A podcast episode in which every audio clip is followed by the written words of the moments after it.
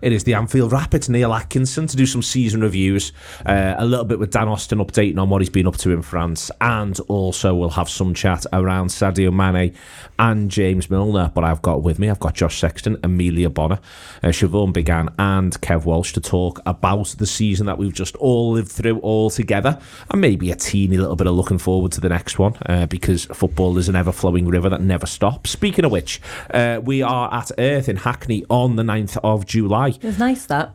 Nice link. Thank you. Uh, it was much contemplated this morning in the shower.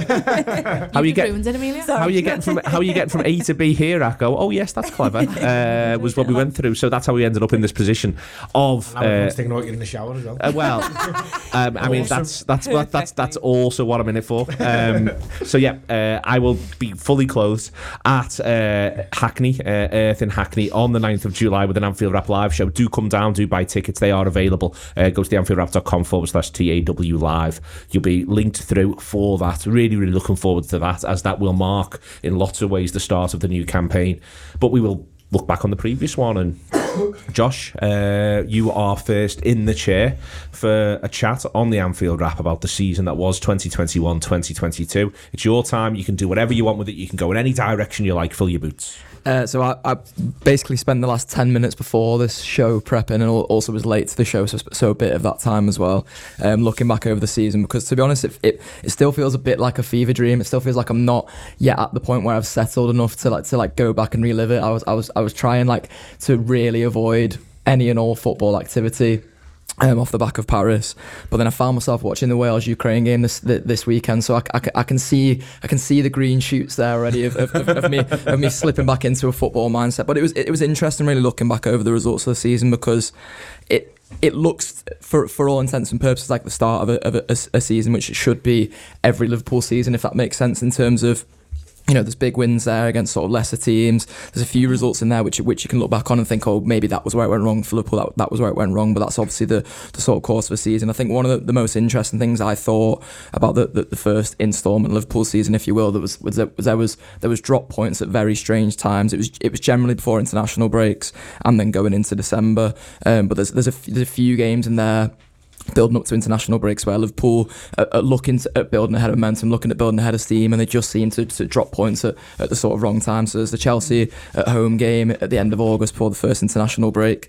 Um, a bit further down, there is the Brentford draw, followed by the Man City draw before the October international break, and then there's the uh, Brighton home draw and the West Ham loss before the November international break. And I think that's that sort of felt like Liverpool's first half of the season in microcosm. And I don't know whether, whether this is the sort of thing where the manager and the players get in their own heads a bit when, when these scenarios arise. A, a scenario they see as being problematic, where you know there's going to be players going away for, for, for internationals, there's going to be potential injuries there, there's other things to balance, there's things out of Liverpool's control. I wonder whether there's almost a bit of like a sort of negative foreshadowing um, by Liverpool, particularly in the early stage of the season.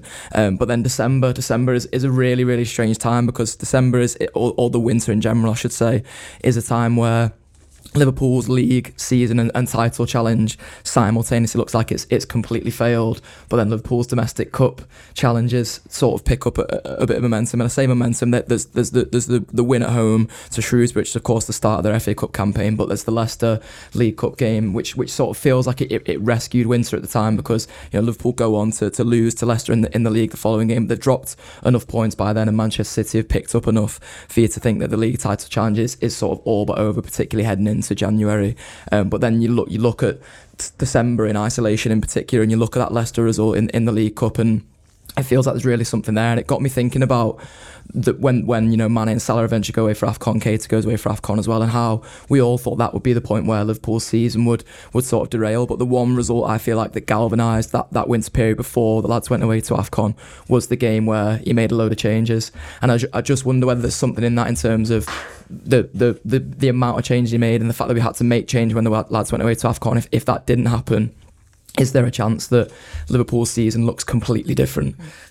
is there a chance that you know Mane and Salah not going away means that Liverpool are still throwing in some of those bad results, particularly before international breaks and, and that sort of thing. But the fact that they have to, you know, bring Diogo Jota has to step up and score all the goals he does. They have to bring Oxlade Chamberlain and Fabinho steps up and, and scores a few goals. I just wonder whether that gives Liverpool a bit of a bit of freshness of, of mind almost and, and puts a bit more in the legs going into the going into the sort of spring run because the spring run from there is is, is absolutely unbelievable. And I, I, I've seen a few people sort of talking about that spring run and how that makes Liverpool the, the, the best team in the world, and, and, I'm fully on board with that because honestly, like the, the, the, way we were going in the domestic cups from from about, about January, there is two games a week, and they and they're just all cup finals. I, I, was looking back at all the results. I just remember thinking, oh, that was a big game. Oh, that was a big game as well. That was a huge game. That was a massive game. What a big win that was, and just over and over again all the way through from from January till May, um, and and and that's where it sort of leaves you. And then and then the la- the last week of the season feels almost like it's it's its own chapter now, doesn't it? Because you have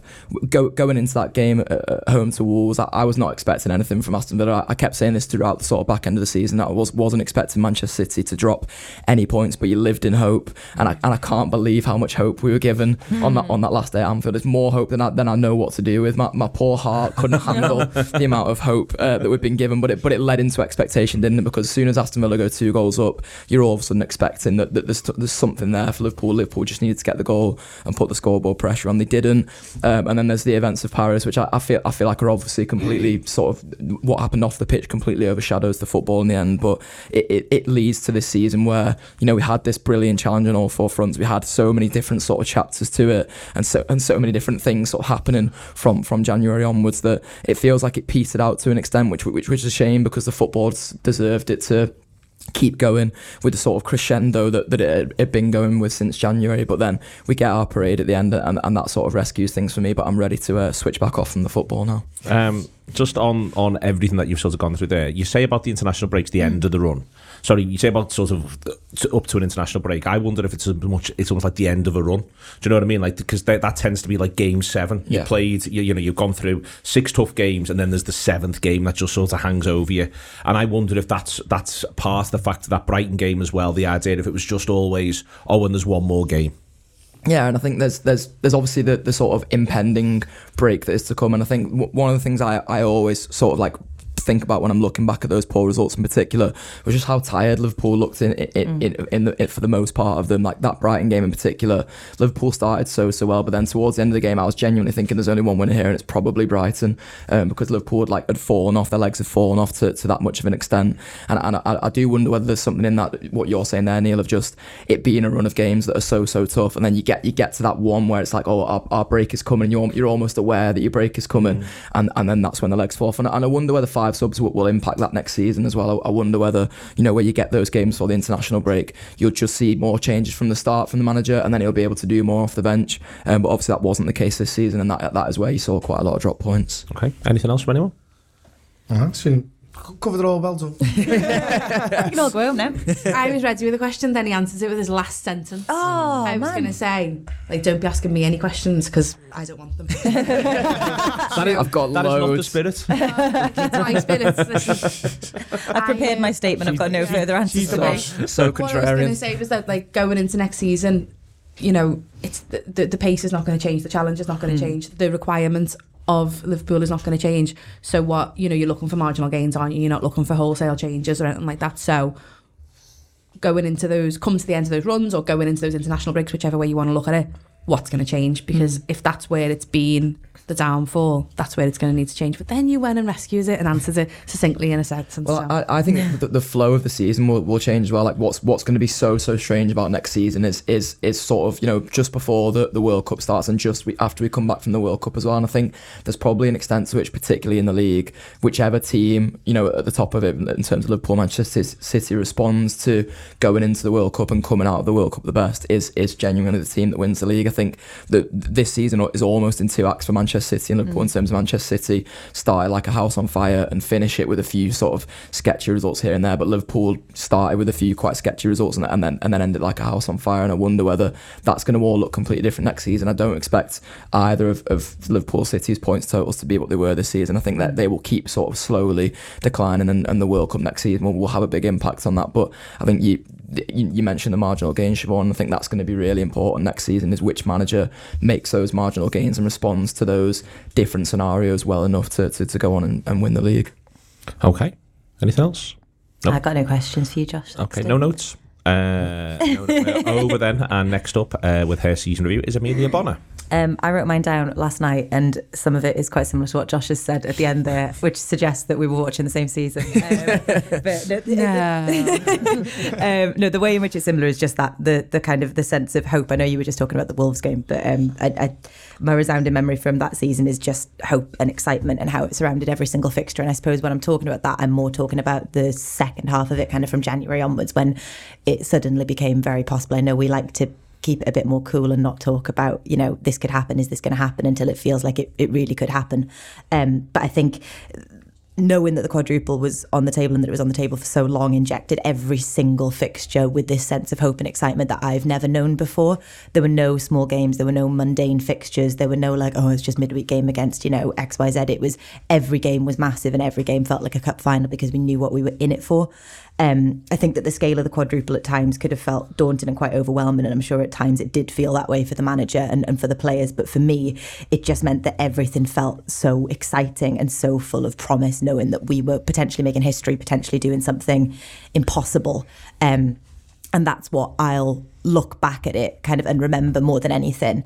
Um, I think when I look back at this season now and also kind of in, in years to come and seasons to come, I think that the silverware that we have to show at the end of it for me doesn't represent what we achieved this season and i don't say that to kind of undermine or do down the two cups that we did win or how brilliant they both felt because it was incredible um, but i think that it's something that rival fans like to say to kind of rally you a bit of like, oh, you were going on about winning the quadruple and you've just ended finished the season second in the league and not winning the Champions League final. And I think that what we have to show at the end of it and the trophies that they're getting to carry around on that bus don't really kind of capture what it felt like and how huge it all felt and how brilliant it is to get that close to perfection. I know you have nothing to show for it if you don't quite achieve it, but the kind of that that nearly becoming immortal, nearly achieving perfection in a way that no one else has done before has to be the thing to celebrate in itself. And that's why for me, when I look back at this season, it's not so much the kind of what we've got to show for it at the end that I'll use to measure it. It's the moments that we enjoyed because I think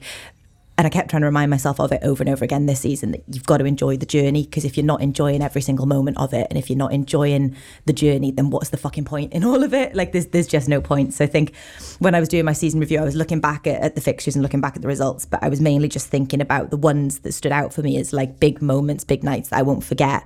Um, and the one that kind of first of all popped to the front of my mind was the United game at home, because um, I don't I don't get to go to many games, which is obviously absolutely fine. But like I've never, it means I've never gotten complacent about getting to go to Anfield, um, and it, I still feel really privileged every single time I get to go to the ground. It still feels so special. There's never like a oh god, got to go and do that now. Do you know what I mean? Which I know there never is for any of us, but I think Well, sometimes. some of us there is. but I think for me, it always it always feels a little bit like I've won a competition every single time I get to go to Anfield. Like I've, I've cut out all the tops of the cereal boxes, and I've managed to get to go to Anfield, which is is really nice. Um, and yeah, so one of the the biggest moments for me this season that I'll look back at and remember is, is that four 0 win at home. Um, because my brother had very very graciously promised me his ticket, um, but I could tell that it was absolutely killing him. Um, and in the run up to it, um, he was trying everything to try and find a ticket, like a spare, and so was I. And then one of Carl Kopak's mates was missing the fixture, so I got to go and sit next to his dad um, with all their mates. I think quite near to where you normally sit, Neil. And it's the best spec I've ever had in the ground. It's like essentially on the halfway line, like so close that you could spit and reach it. And it's um like what a spec to have had for that game. It was amazing. And I've been at Anfield for some like amazing fixtures, but I think the nature of only getting to go sometimes means that I often get to go to the games that other people aren't really that bothered about going to. Whereas for this one meant that I was I've, I've never been in the ground and had it feel like that. It be that electric for it to be that loud and to be that excited. It was just I felt like a little kid and it was brilliant. Um, my brother and I grew up in a town where you had no Premier League football team and you definitely weren't supporting Cardiff City or Swansea. Um, so it meant that basically every single kid was a Liverpool fan or a Man United fan. Um, and my brother says all the time that there were so many mornings that he'd go into school after they'd beat us and have to get the piss ripped out of him by Man United fans. And he just said that that 4 0 win, 9 0 on over the two fixtures just felt like redemption for years and years and years of having to go, all right, you gobshite, one day it'll be different. And so I, I, I walked up to the ground with him and we had some chips. And then I met him afterwards when I was doing the post match pint.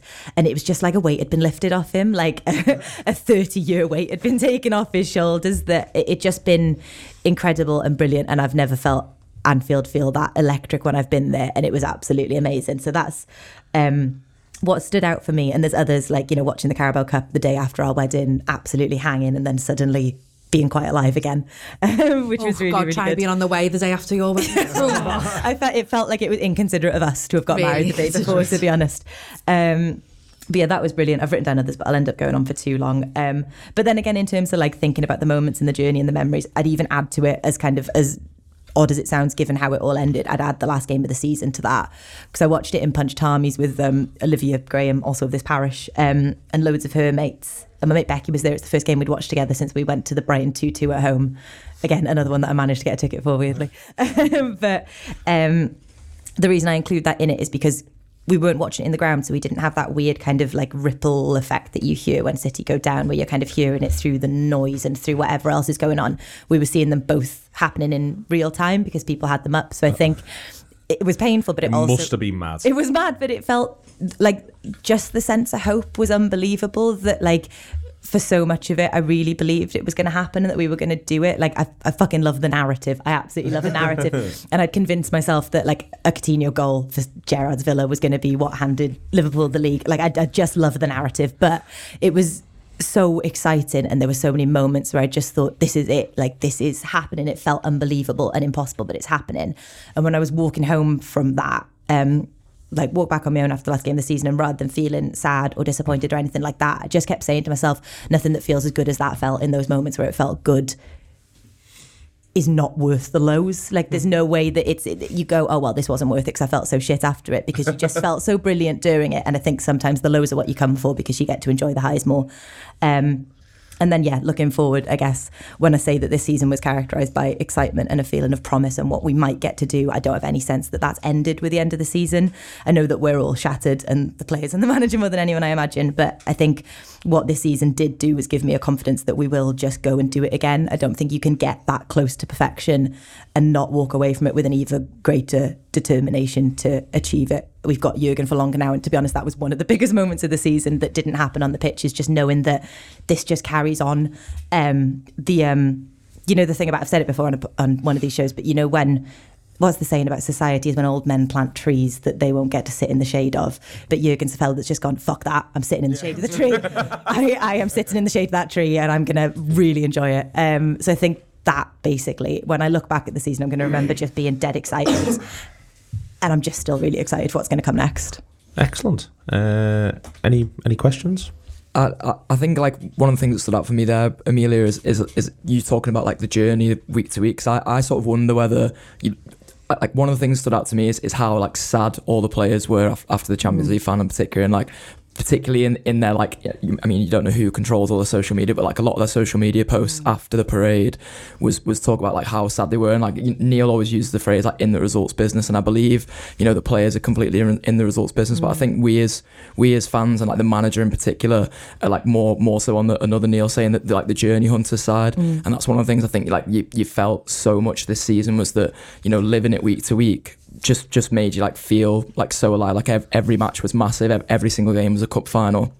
And even like you mentioned about like the, the midweek ones where you thought like usually you could rub it off like Southampton Yeah. Southampton away so like right towards the back in the season almost felt like that like I remember talking around for up shows and sort of feeling like it was a free hit and then suddenly Liverpool just find this way to make it feel like the biggest game that's ever Yeah. happened in, in, in existence and I think Jurgen was like was was sort of saying that throughout the whole season is how important the journey was and I, and I, and I wonder whether you know particularly with with with the way next season could go since you mentioned about building the foundation I wonder whether we can maintain like enough of enough of that next season like as as fans and as the manager to keep going week to week and be like this is the best thing that's ever happened Yeah, because uh, like it is knackering. That's Yeah. the thing, and I think like part of that, when you say about them all looking dead sad after it, there's got to be a level of like they've pushed themselves beyond what you'd normally be expected to push yourself to do, and then they've not got the results from it at the end of it. And like Jurgen talks loads about when he, in the cups, I like that he was talking a lot more about like the journey and the moments and like getting to give us moments, which are really important. But obviously, all the players are kind of sportsmen first and Liverpool players second, and what they want is results to show for it, and they want their name on the big shiny thing, and they want to be able to kind of look back at their career with those achievements. And I guess they are all exhausted, and I think I don't know how I see the World Cup effect in all of this because I think it depends. Like Salah not going is absolutely massive, and getting to have a rest is absolutely and massive. well, no? Yeah, because I mm. think like his. Obviously, they're both still absolutely incredible and two of the best players in the world. But I think, especially Champions League final and the last games of the season, Robbo looks tired. Yeah. Um, and there's kind of just like those really fine, fine margins where like you can't really fault him on much, but you know that you normally would have more to give to go above and beyond. He's, he's doing exactly what you'd expect of him, but he's not creating that kind of like extra brilliance that you'd maybe see when he's got a bit more in the tank. Salah, obviously, kind of, he's not the Salah that we've necessarily seen towards the tail end of the season. So I think them both getting a rest is massive. And I just hope that we as fans can keep it that exciting. I think that's why the parade was dead important. Like when we went to the Champions League final parade last time, and like how lucky we to get to say that, by the way, just in space for a few years. But last time it went past and I was like, oh, that's amazing, dead exciting. And then this time when it went past, as the bus was gone, I just burst into tears because I just thought like I'm so happy that they get to see that whatever the result is, we're still here. Like we're all still giving it 100%. We're all still behind them. And I think that's the most important thing in making them have that energy to do it again and meaning that they're not too exhausted to do it is kind of showing them that we're still there with them every step of it. Yeah, and start start the younger lads deeper into the cups as well. If you if you're listening, Jurgen, stick As he stick does. stick with the one who brought you. sure he is. Sure he is. Okay. Uh, we will go over now to me talking to Dan Austin. It's not happened yet. Uh, so I don't know. I don't know what we could talk about anything to be quite honest with you. But I suspect we're going to talk about his weekend in France and the way in which the general mood is in France after what happened at the Champions League final. Uh, that here is that now. A pleasure to be joined by Dan Austin, uh, who's back from France before getting himself a very, very, very well earned break. Did the weekend in France, Dan, and there's been further civil disturbances that we've seen involving the police tear gas and people who were just simply trying to get a rail replacement bus. As far as I could see, uh, there may be greater context to that, but this is the context in which all this has happened. We heard the hearing last week. We did the reaction show off the back of that. You've gone back over there this weekend to do all sorts of bits and pieces um, and speak to a lot of different people. It feels as though this is actually whether we like it or not as Liverpool supporters, we are part of a much bigger story about French society and current French politics. Yeah, it's it's not really about us. Um, we've just now been dragged into it by um, those ministers lying, really, um, and and actively deciding to do so. Um, probably before the match had even kicked off, really. Um, so yeah, it's it's a continuation of, of what has been going on for, for years. But as long as as long as they are going to lie, um, then we have a role to play. And and you know, you and I and, and everyone that's listening to this, I'm sure, will know full well that Liverpool supporters have got a, a role to play in something, then they will play it with um with with unity and, and an awful lot of strength. Um, and I, I think they haven't quite uh, they haven't quite banked on that. To be honest, I don't think they would have expected the response that they've had so far. Um, I don't think they would have expected UEFA to to climb down so much. I don't think they would have expected Real Madrid um, to pipe in and clarify that they had issues as well. I don't think they would have expected me to turn up on yeah pretty much every single tele- francophone television channel that exists and actively call them liars. Um, and everyone here, you know, sort of compiling audiovisual evidence of what of what actually happened and stuff. So um, I think that I think that sort of the the effort that everybody has put in so far has been has been really really good. Um, and and the impression I have is that it it just can't really stick. None of what they're saying can really stick because everybody just knows. Everybody in this country knows. Um, probably an even stronger proportion of people in their country know, which I'd argue is actually more important. Um, and so I, I think we're going to get to a point where um, there is there is some sort of enormous climb down and apology, basically. Um, but we can't just sort of sit on that and, and wait for it to happen. Everyone needs to continue to, to put the effort in. Yeah, it's it is the idea of with them that when you say there about you know everyone in their country knows, I I think that's the the what's you know what's what's gone and continues to go well and will need to continue to go well is just that ongoing clarification of here are the images, here are the facts, here is the situation as it was. you did a 90 minute presentation involving some images that people helped uh, crowd search for you as well online and pulled all that together and were able to go there and show that. And they had their own, when you got there as well, they'd already done their work. There is the idea, isn't it, that everyone's just consistently saying, here are the words that are coming out of your mouth, and here is what anybody who wanted to see saw. And the two just do not marry up over and over and over again. I, I'm I'm stunned there hasn't been a climb down yet. I'm stunned that they were as stupid as they were last week to decide that they could double down on all of this. And yet here we are, uh, where they have done that, and it's just sort of difficult to see how they get out now. The the the, the sports minister's chief of staff resigned after a week in post.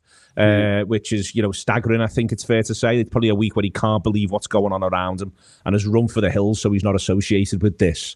You know, all of that just feels as though it's a it's a wave of momentum. Yeah, absolutely. Um, I mean, literally every broadcast that I've been on this week, including the ones from from before I went back to France, I, I honestly don't know how many it is. It's probably 30, 40 odd at this point. Um, nobody's pushed back really at any point. Um, no one has tried to kind of actually defend um, the French government's version of events or anything like that. I think the reason that they haven't climbed down already is because they're used to getting away with it.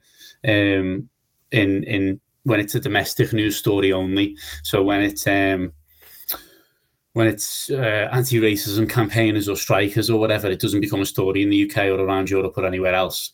So they can just get away with it because no one's actually paying any attention and they can control the narrative and stuff like that. When it becomes um, a much more international issue, and it's it's obviously you know Liverpool have got fans everywhere, so it's not just UK and France yeah. issue; it's everywhere else. Um, then it's an awful lot more difficult. But I think they they thought that they could do what they normally do, which is blame their own failures on first of all football fans because they've they've done that for an awful long time in that country anyway, um, but also just a sort of faceless mass of foreign people um, because governments everywhere do that all the time. Our own yeah. government do constantly um, with with social issues, whether it be poverty or um, the NHS. Um, they'll blame refugees or immigrants or whatever, um, and and the same tactic is is being used about us now, obviously in a very different way, but in order to take the blame for the specific incident at, at the Stade de France, but also to try and deflect from the, the French state's complete failure on on policing and, and violence in its own country over the course of many many years. Um, and I think the, the momentum that's built up is really really useful. I don't really actually know what's been going on here an awful lot because I've been there and so busy. Um, but it's it's constant. Um, so so I, my face must have been on like if, if you flicked off one channel to try and fucking get rid of me, I would have been on another one, and then they might have tried to go to another one, and that was at least showing footage of the game and that sort of stuff. Um, so many people have been writing about it as well. You know, what, one of the things that I was trying to get across while I was there was how sort of rare this level of united front is between the people of Liverpool, um, the club all of the British media really, um, and even the state. To be honest, um, everyone seems to kind of be on the same page with with what happened and that there needs to be consequences for it. I think. Um, and like I, I don't really remember that ever being a thing in my life yeah. before. Um, so I was trying to explain this to them, and I think everyone on the on the shows and stuff that I was doing was asking about like how much of a sort of serious diplomatic issue it could become. I think they're very very wary um, of of a real sort of breakdown in the reputation of, of France worldwide over this, um, or, or, significant damage being done to it anyway. It's it's obviously hard to like make a prediction about what will happen to who, um, you know, come the end of everything because there are they've got their own investigation, then there's UEFA investigation, and there'll be loads of other stuff that just goes on in the interim. Um, but anything other than the the French state um, taking the blame basically um, would would surprise me an awful lot at this point because I just don't see who else um, it can really be The, and, and there's the context of the Rugby World Cup to a certain extent Yeah. and the Olympics to a massive extent So- on the horizon as well. They're conscious of that, aren't they? Yeah, so they will be being asked questions about that, and I don't think it will satisfy either of those organisations if the French just continue to go, "We're doing absolutely fine. This is normal." You know, cracking people's skulls just trying to get on a bus, or pepper spraying children just because they're trying to go to a footy match. That's fine. That's just what we do. Come here for the Olympics. They can't just crack on doing that. Um, so I think in order to satisfy those bodies, that they shouldn't actually be stripped of those events then they're going to have to make some fairly sweeping promises to not necessarily change the whole way they police their society, but but to change the way that they manage um, big events and sport and competition. Certainly, Okay. Um, listen, wherever you are in the world, because we are conscious, we are fortunate that there is a worldwide audience. It's well worth writing to any elected representative anywhere in the world. Obviously, if you live outside Merseyside, that is even more the case, I would argue, uh, in this country. And it should go without saying, and I know uh, that there's deep sadness, to be honest with you. And I, and I don't want there to be deep sadness because, as far as I'm concerned, we're with them and they're with us. But in places like the official uh, Liverpool Supporters Club in Paris, it isn't about uh, us versus them, as Dan has gone to France and made absolutely crystal clear. It's not about uh, the people of France. It's very much about the French government. But if you are listening to this in France or in any sort of francophone country, it may be worth you contacting elected representatives as well and just keeping that pressure up.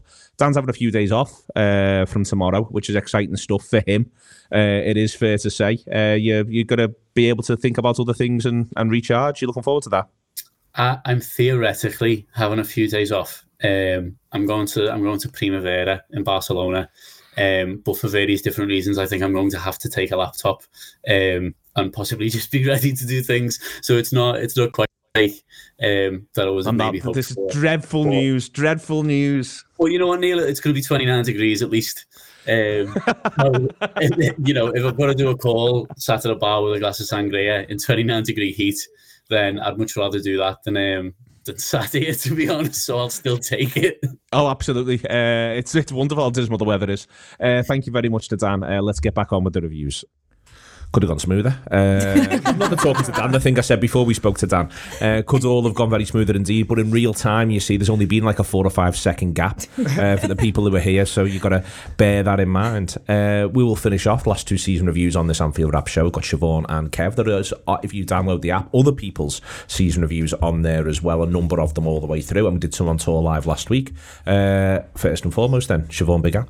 Oh, I thought it was Kev. Kev. What, what's supposed to Oh, got the Kev. No, no, go on. No, no, first. come on, no, no, absolutely fine. Um, I'm glad I'm going before Kev. Actually, I don't know whether it's just because I haven't got the stamina. He's going to call me a fridge, but She is a fridge. Like I'm dead tired from this season, and I am ready for the for the break. And it might be the events of Paris, which obviously have left people feeling a bit shook um, about you know all things football. You know, kind of stifling any excitement. I think at the minute, um, but I am a stone heavier, skint, knackered. And uh, a bit of a fridge about it all, to be honest. but I'm fairly certain I felt like this before Paris, but I definitely feel like that afterwards. However, like when you, when you um, before you get into the season, what I think is dead important, and we've all touched on the parade and things like that, and you know uh, how important it was to us. I think it's dead important that we don't let any opposition fan define how successful this season has been for us, because I've seen a lot of that going around at the moment. Like, ah, they're only celebrating two cups. 95% of them would swap places in a heartbeat. And the shit they're chatting is just, it's so embarrassing, it's untrue. And, um, you know, I've seen so many hot takes about that parade and how it was like so funny what we were doing. And now, oh my God, have they got nothing better to do on this Sunday afternoon? Well, no, actually, because what are you doing over a roast? to. You, you're, you're, going, you're going for a Toby Carvery with your nan. Like, Also, if you're calm paying for down a Toby on a Sunday, you're a fucking mug. It's double the price. Go you know, how it ends is obviously bitterly disappointing, but my God, you know, I mean, none of the, the 50,000 people who were blessed to be in that stadium week on week, or none of the, what, half, how many was it? Half a million people who were at that parade. I wasn't one of them, unfortunately, but um, who were out there to give that the recognition that it deserved, think it's anything apart from amazing. It's not funny, and it's an ovation that was absolutely deserved. And I think that, you know, I, I'm I'm contrarian in general, as we as we all know.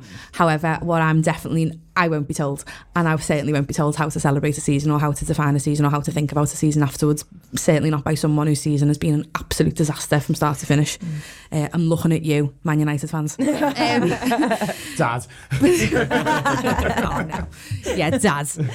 Um, going back to the beginning, I think like what was a relief and what became clear quite quickly is that the hangover from the previous season was lifted, mm. and you know I, I don't know how many times we were told, oh, you know, don't expect the same Verge to come back and blah, blah, blah. And that was all fairly reasonable at the time, but we were all made a mug of for believing that fairly quickly, weren't we? I think the 1 1 Chelsea game came a bit too early. You can't be having that big game that early in that season for it to. I remember um, someone throwing me over the shoulder and Taggies. I'm not. I'm not naming any names. Can't think of that. May or may not. Kev flashed my knickers to Arkell four. That's all I said. oh, she, she does that anyway. you know, it was frustrating, but I think like in the in the kind of pathos of that early season, I think it just came a little bit too soon. Um, what I don't think anyone's referenced yet is the European group stages start around this time as well, and the madness of that starts and sets the tone for the entire campaign. That 3 2 against Milan was some of that was the maddest hour and a half of my life. Like it was just like you had no idea what was going to happen. But then yeah. at the end of it, you went, oh, right, Liverpool are getting to the very end of this competition. There's no doubt about it. And to go through that whole campaign, what uh, is it the only English team to ever to, to, yeah. to win all your group yeah. games. Group of death as well. Group of death, yeah, group of death, me whole. Um, but you know that was that was so you know so clear what that was gonna how that was gonna go, and anyone can talk about the easy run to the final. That group everyone was made up. Liverpool got that group. Mm. Um, obviously, everyone's. We've all touched on like Mo's levels at the beginning of that season and how amazing they were. They were off the scale. Like, he was playing football off a, on a different planet. You know, we spoke about the Watford game, the City game, the fact that they come in such quick succession and the audacity of our end at Old Trafford to be able to sing Salah scored 10 in a row. Mm. I mean, you, that feels like a million years ago, but it was like, yeah. what? November, October, November. Yeah. And um, you know, that I think that's going to be a little highlight for me. Just that little, just th- that one little line that you know very few people get to ever even have the cheek to sing something like that, and I just think it's amazing. Um, but it just showed how blessed we are, really. Um, now, this this time is peppered with the disappointing results that some people have mentioned already. Brentford, Brighton, and I think that you know, in the post mortem of the season, if that's the kind of thing you're into, mm. that's where you look, I suppose. But I, I'm certainly not going to sit here and do that now because that's not I, for me. That's not where seasons are won and lost. There's a there's a myriad of things. You know, Josh has touched on touched on some of it, and I think that if that's what you're looking to do at this point, then maybe this just isn't for you. Um, I think the run in for Christmas towards Christmas was just so unbelievably convincing that I thought, oh, here's the, you know, this this the procession that's never going to end. But um, what struck me about it was how many different types of game we won. So there's like the drubbins of like Everton, of Southampton, but then there's Wolves and there's Aston Villa, which are painful mm-hmm. to, to experience and to live through, but they still find a way. Um, God bless you, Divock Origi. we all have to give him that one, don't we? Um, and it feels like a million years ago, but I know we've already touched on it. Losing your best players to go to AFCON, I think everyone, no one felt sound about that. I think we all thought we'll muddle through. Mm. I don't think anyone felt sound about it. And as Josh has pointed out, it was a great time for the cup um, competitions to kind of um, gather pace. Mm. Um, but I don't think any of us thought, apart from me and Neil after Brentford, that um, Liverpool had any real business challenging for the league a couple of months later. And, and you know what they've done since then has been incredible. Um, of course, there's absolutely nothing like winning a cup final in February to boost confidence and to send everyone on their way, and that that definitely showed. Um, in that, I'm not going to touch too much on the last few months because I think they all lived so long in all of our memories. No one really needs a review of that because it was literally just then. but some like unbelievable displays of dominance and levels. The United game at home, I've never seen. I've, I've never known it be so easy. That was a piece of piss for everyone involved. Thiago made a show of absolutely everybody. It was too easy, if anything. It was too. I, I was actually a bit bored.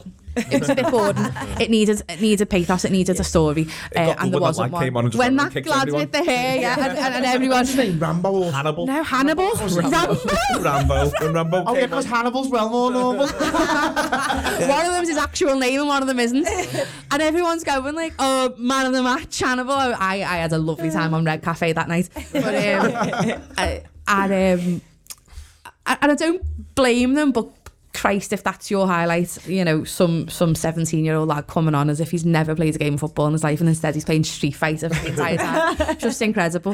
Um, and the Everton game, you know, that was really needly and, and, and, and difficult, but it was it, was a shift through the gears to just see them off and to put them to one side. And, you know, I always like it when Everton play well and still don't come out on the other side of anything positive. Um, you, you know, there was there was plenty of games in that run in where it would have been so easy. We've talked about Southampton, Villa, all the games where you went down a goal. Tottenham, even you know, even though it didn't end how you wanted it to, it would have been so easy. Just go. Do you know what? This league's none of our. It's not happening. Let's just let's just you know keep our focus on on what's in our control. And they didn't, and that just further you know kind of boosts my admiration for them. And I think that you can't walk away from this season anything apart from proud. We had, as I said before, we had no business being in that chase, um, let alone still in everything else, and to come away a hair's breadth of winning it all. Um, it's dead hard to take how it happens. That game against Wolves, you touched the nerve with me before, Emilia. You you like disturbed an emotion that I hadn't looked at since the, you know since the game, and um, it was that sense of I don't know how to act if this goes our way. Okay. I just physically don't know how to act because I was dead hungover. Um, oh, yeah, and you were. Oh, oh yeah. I was, yeah, oof. um, and it was like we'd all just mentally prepared for it to just, if Man City just done the decent thing and gone 2 0 up in 10 minutes, it would have been a lovely Paris party, wouldn't it? but it's it's such a classic. It's not what you said; it's the way you said it. It's the way it all happened, and you know, I I wasn't I wasn't computed to be human that day. I would have just, I think I would have just had to go home. I think I would have just had to go home because I wouldn't have known what else to do. And you know, as it happens, didn't didn't need to worry about that. I went home, but without having to really question anything. And you know, uh, not, not going to touch on on Paris because as the, the, most one of the most disappointing things for me is above all the big picture stuff, which is all really um, important and is covered by people far cleverer than me it's the fact that I hate the way we come away not asked about that result. I couldn't give a flying fuck what happened in that game. I, am not bothered we lost. I can't even remember what happened in it. Mm. And I hate coming away from it feeling like that because that was the biggest day of all of our lives and that I really hate feeling that way. And I think that's the thing I'm struggling to shake. But then the parade happens and I wasn't there. I was still travelling back. But I, I I almost prefer watching it like it's a TV program. Like I hadn't, like I, I, didn't witness it. You know, sometimes when you watch a match, you're like, uh, and you watch it back afterwards. It's just you know what's going to happen. You kind of there's no there's no intrigue. When I watched that parade back, I loved how it was like the new kids. It was like the year sevens were at the front. Yeah. The blazers were massive. You know, the bags, the bags had their names in all this, and then you've got year elevens at the back who like haven't seen their blazer since year nine. You know, like they're wearing trainees. You know, they're getting away with murder, and um, it was kind of like they just let the you know the Tsimikas and the Diaz's of the world enjoy themselves yeah. up top and because they're like you know we've done it before and we'll do it again yeah. and I think that that's probably what I I'm going to try and keep in mind is that we've done it before and we'll do it again okay any questions? I thought it was very thorough. Um, that was very thorough. Probably emotional as well. Yeah, yeah, yeah. Highs and lows. I, I aim for tears. That's, that's an occupational hazard. I aim for tears. If I'd been on the ale, if I'd been on the ale yesterday, Chloe, you. I'd be going, mate. Now, what was your game of the season then? Um, I've already, well, we already touched on this at the at the live show, but Everton at home. I just it wasn't it was it was no great shakes of a performance or anything like that. It was fine. But um, I was right by their end, and I've hmm. never seen more hate. I've never seen, I've never witnessed more more hate in my life. Like, mm. um, it was really distracting. I don't think I watched the game to be honest, but um, that because of purely because of we've talked about narrative, we talked about storylines. If you had to pick two people to score against Everton, tail end of the season, looks like they might go down, looks like we might win the league as it happens. Neither happened, but where we were in that moment, who would you pick? you picked Divock Origi and Andy Robertson, wouldn't you? Because yeah. they fucking hate them both. and um, that's... It, in summary, that is my game of the season for that reason alone. I've got this strange relationship with Andy Robertson. Well, in my mind, I have. Andy, Robertson, so, Andy Robertson doesn't feel it's as complex.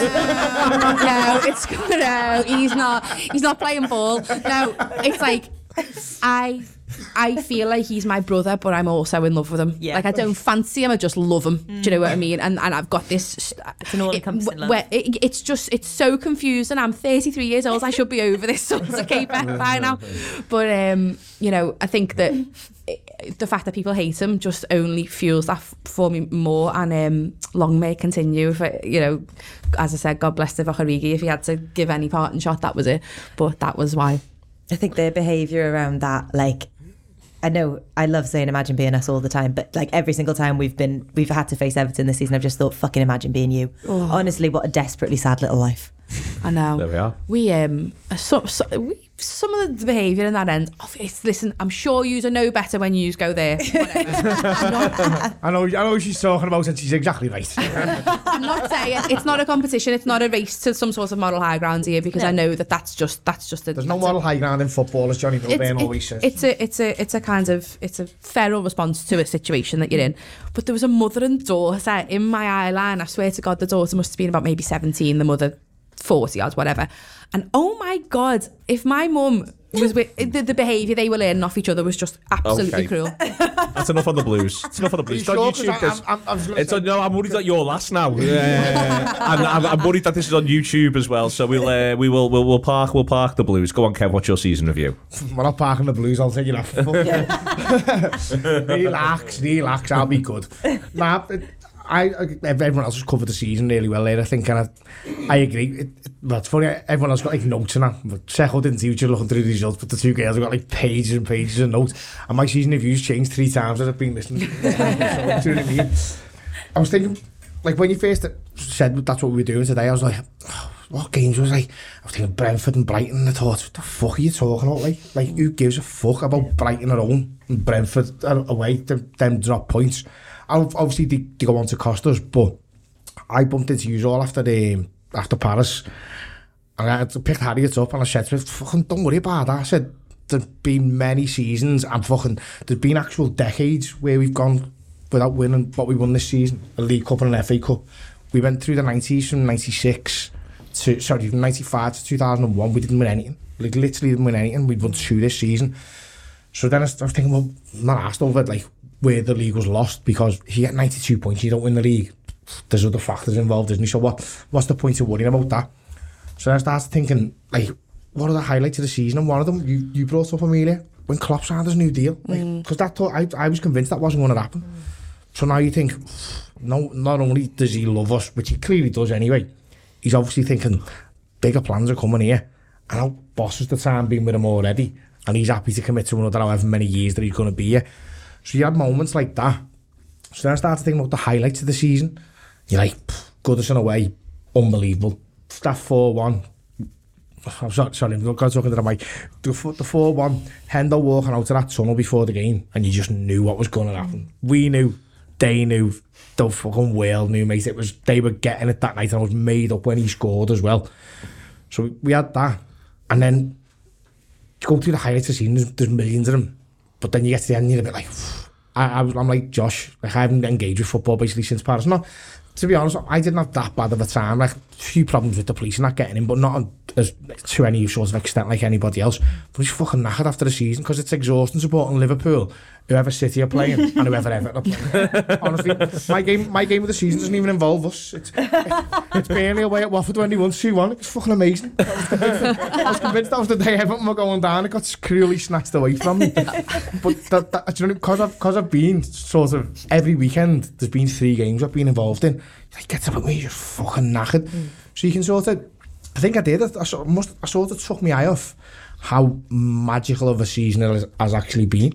So you think about like, the League Cup final, how class was it that Kelleher scores the winning penalty in the League Cup final after every other player on the pitch has taken one and he just goes and slams his in and then they miss theirs. How boss was that? That end was unbelievable. Mm. They did, like, as I say, I always go back to that, that time when I was between 96 and 2001, I was in senior school then. So you go from being like 12 to 17 and that's probably one of the biggest jumps you ever have in your life in a five year period, isn't it? Like 21 to 26 is not that massive a jump, and any anything subsequent to that isn't really massive. But from 12, you're a little boy, to 17, you think you're a man. And it felt like a lifetime that we, we didn't even get to a cup final, never mind win one.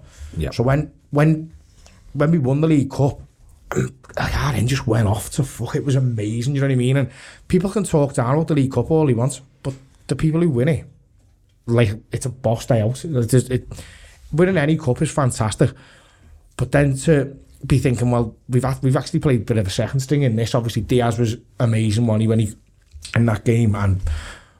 We were still strong, but it wasn't exactly our first team, and we still had like the rest of the season to go. It's often said that if you win the League Cup, it can be a bit of a springboard, and I definitely felt it was mm. for us in that stage because during December, I remember doing a show. it must I assume it must have been after the West Ham game when we got beat. I just said, I think City had won like 10 in a row. And it's just like, there's only one team capable of winning 10 games in a row here. And it turns out he was, but I just picked the wrong one. I thought, I, I thought it was City who were going to do it, but it was us. But then after that League Cup final, everything's just like, it just rolls and rolls and gathers pace and gathers momentum and gathers mass and it just breaks into a crescendo, doesn't it? Mm. And no one's even mentioned the FA Cup final. Do you know I mean? We, we beat Chelsea in the FA Cup final and then pitches from our end. They are... If you see like a South American team winning a cup and having that end after it, you'd be like, I wish we could do that in England. Mm. But some, one team in England does do it, and it's us, do you know what I mean? And we become half blasé about it, because as I say, we, we're doing season reviews, and we've not really even mentioned winning the FA Cup, which is... Mm we've won it eight times in our history. Hmm. It's, you know I mean? It's, it's, a massive achievement to win the FA Cup. and again, you touched on it before, if you want about people talking about like having a parade for this and having a parade for that. Just do what I've done and just swear Twitter. Honestly, I just don't see any of that shit no more. I just I just don't go on Twitter. So therefore, like whatever some virgin in his mom's box room just doesn't it just doesn't enter my psyche whatsoever. And it's just so much better to enjoy your football about because when we won that FA Cup, like Manny misses the last pen to win it, doesn't he? And obviously I don't watch Liverpool pens anyway, but when he did, I was just like, oh, for mm. fuck's sake. You knew gone, he was going to miss it as well. It, has gone, I thought it's just gone the wrong way because it's against his mate and all yeah. that. So to then have that disappointment from being one kick away from winning it, to then actually going to win it two or three minutes later, mm. the explosion was unbelievable. And as I say, those pitches, for anyone listening to this, just go back and have a look at the pitches of our end that day. Mm. And appreciate that that wasn't even and the players in front of it, the yeah, players the, in front of it, they loved it. Absolutely loved it. The players, much like the parade, the players love any sort of celebration with the fans, don't they? Like, you can tell that it's always Virgil. I think you can tell the most because he's the coolest man alive, isn't he? He's the, he could play for if he wanted to leave Liverpool, he could literally go and sign for any other club in the world, and he'd adore him.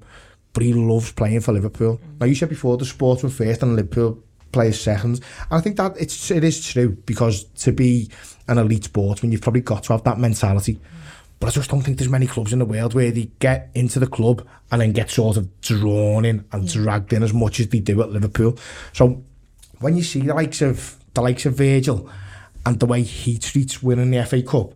who gives a fuck what someone on is saying about, oh, it's only the FA Cup, do you know what I mean? That night in the grounds at Wembley was absolutely class. And the trips we had down in the FA Cup, maybe I didn't even bother going to the semi-final against Man City. Some like someone else on my end. Look at the pictures of that day. I've yeah. never been more jealous to miss a game in my oh, whole life. You know the noise, the noise on the commentary was unreal. The yeah. sound of it was unreal at the first half. Well, it's the sound of it, and there's there's a there's a, um, a view where I think it goes to Klopp, and you can see our end behind them. And it's pandemonium. It's like five minutes after we scored, and it still looks like people are upside down. yeah.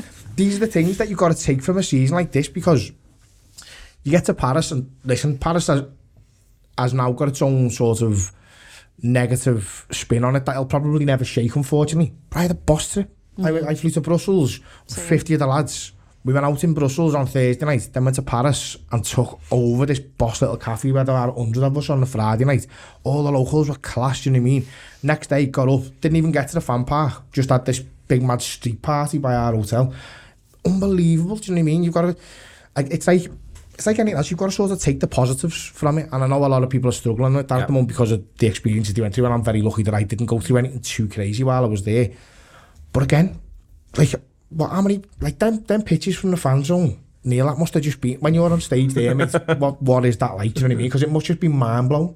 It, no, it is. It is when it, when when when it began to really fill up, and you, you all you you can't see beyond red people wearing red going all the way back and you can't see beyond people wearing red. And it's just you know I, mean for Jamie it must be even a hundred times more. It you know must be unbelievable. And the the sense of sound singers must have just thought what is this? Because it was just overwhelming by that point. But yeah but even when we were finishing up all you can see is just everyone's just wearing red. And you're just thinking God, what, ah, this is amazing. See so if you can stop for, for everybody there that day if you can just sort of stop your memory there. I know you can't separate memories like that but that's probably the best day of 70% of those people's lives, do you know what I mean? And that's before you even go to the ground. I was say I wasn't even in and I was having an amazing time, like a mad unorthodox street party that we just sort of arranged ourselves because we'd taken over the street. There was that many of us. So when you get like my season of you, as I say, it started off, I was thinking, where did we lose the league? And then you think, well, we don't lose the league on 92 points. And then you think, well, fucking hell, like some of the, the highlights we've had there. Look, even like I took my lad to his first ever away game at yeah. Preston, and Dave O'Harigi oh, yeah. scores an overhead scorpion kick. and, and then, mad enough, R. James gets the ball. I met you, ball, and, yeah, you yeah. and he had it under I, his top. Had, yeah, yeah. So, so we could sneak it out. You know, so highlights like that, that's, that, like, that'll live with R. James forever. He still sleeps with the ball now. Oh. And, and honestly, there's, there's millions of things like that throughout the season when you look at it. Like, you can look at, you can look at you can look at life two ways, can't you? Oh, shit, we didn't do that. Oh, yes, we did do that. And if you're a Liverpool fan, not looking at how amazing that, that parade was. We were coming back from uh, Manchester Airport on the, on the bus now. I was a bit knackered and everyone was a bit goosed and we're all a bit like, oh, what, what do you reckon it's going to be like? It can't be half a million people coming, can you? We didn't, we didn't win the European Cup. And then, like, I, I, I didn't even go to town. I went to West Derby all by my mars with all the kids, and I was like, mm. definitely going to be half a million. Because it was, it was crazy. There was just a sea of people. Yeah. And everyone was just buzzing. All the kids are all made up. Flags everywhere. All the kids have got the kits on and all that. And as you said, with the players coming past, that like when, he, when it was by us, it had like Shamikas and Kanate at the front. And you were just like, wow, this is amazing. I, I thought I told myself, lad, wait you get into town if you think this is good. You know what I mean? And like Mo was on the side and Alisson. And like you're as close to them as you are to normal people type of thing. And my, my kids are like, oh my God, there's Mo Salah there. And he's sort of like looking at them type of thing, do you know what I mean? So a season where you get all of that and that all that joy, pff, you, you just can't beat it. And the good thing is, next season, because of how well we finished this season, I feel like it's just going to be another roll into that. Where we, it's another special season on the way, I think. Another special season on the way. Brilliant stuff. All four reviews, absolutely tremendous. Uh, we're going to just do five minutes, no more than that, on the idea of doing next season quite possibly without Sadio Mane. Josh offered in from Bayern Munich. Um, feels that the Liverpool have just laughed it out uh, immediately. There is a there is going to be a price point though, isn't there, where Liverpool are going to go, okay, we'll deal on this. It might well be to do with whether or not they've got someone else lined up. I think so, yeah. And I think it's it's got to be money which can go and get them a replacement, and that's I, I think as as a first off from Bayern, it's it's it's a pitiful low ball, and I think Liverpool should should, should sort of treat it with that disdain as well. And I know it's it's almost like you know your own tricks best for Liverpool because I, th- I think it's exactly the sort of offer that Liverpool would would put in. Absolutely. Say, well, would put in It's say the this. Thiago offer, isn't it? Yeah, Yeah. It's basically in time saying, well, you've robbed us, and now we want to rob you. Exactly, it's, it's it's Liverpool's. It would be Liverpool's way of sort of saying like this is what we value the player at, and we're, we're going to be the ones who, who sort of decide what, what, what the price tag is here. But I think Liverpool should know their own tricks best and, and, and treat it with the disdain, as I say, the disdain that it deserves. Because Sadio Mane, you know, he's he's he's that goal going off Courtois' back and over the line, and Liverpool going on to win the game away from from being the Ballon d'Or winner in, in, in my eyes.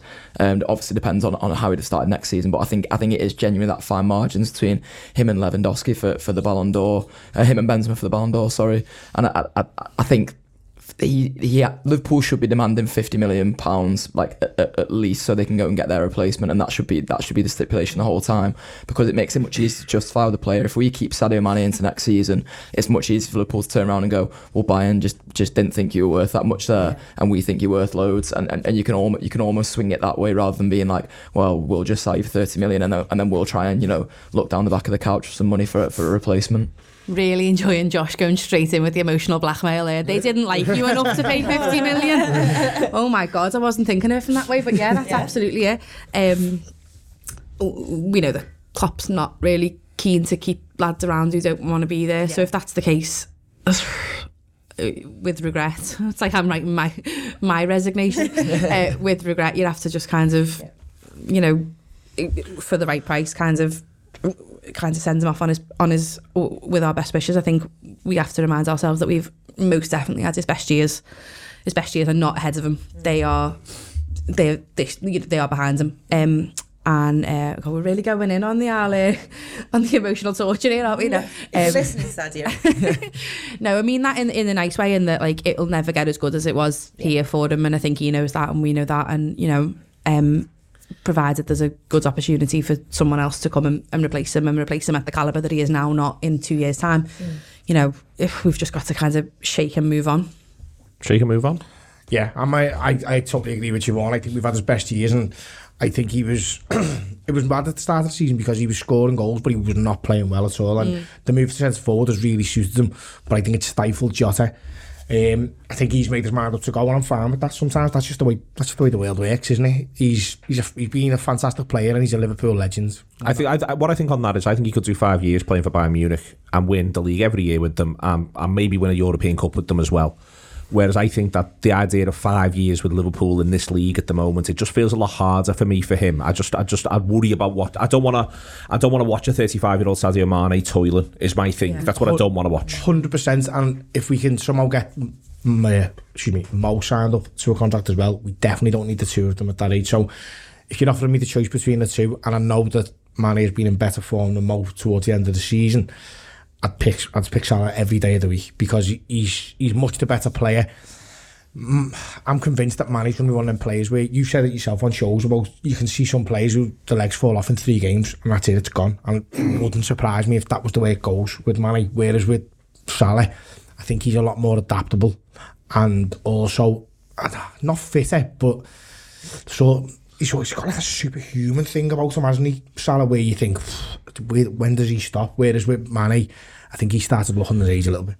I think Sadio plays so many games and plays so many 90 minutes that Yeah. like I can see that argument towards he could just have a little spell where you go well that's it now and and that's that's the kind of the best we've seen of him that said I'm completely not willing to accept that he's going and seeing a bit potentially being rejected is something I'm very happy about. I'd like him to stay even if he's not happy about it to be honest I'd like him to stay against his own free will to be honest if I had the choice I'm all right with Yeah. one more year. I'm all right with one more year. Yeah, A lovely little year, I'll take that. Because then I think, as much as I accept that we've had the best of him, there's a little bit of the best left, I think. Yeah, and I think definitely. we're starting to see that. I think as well, I think when it's not clicking for Mo, it doesn't click for the entire of the front three because I think Mo gets so in his own head that it can't help but affect everybody. Whereas I think when it's not working for Sadio, I don't know. I just think I, I see a bit of a difference there, and I think the spells where we've seen Mo not being at his best, you see that then kind of there's like a, a shockwave that goes through the whole of the front three.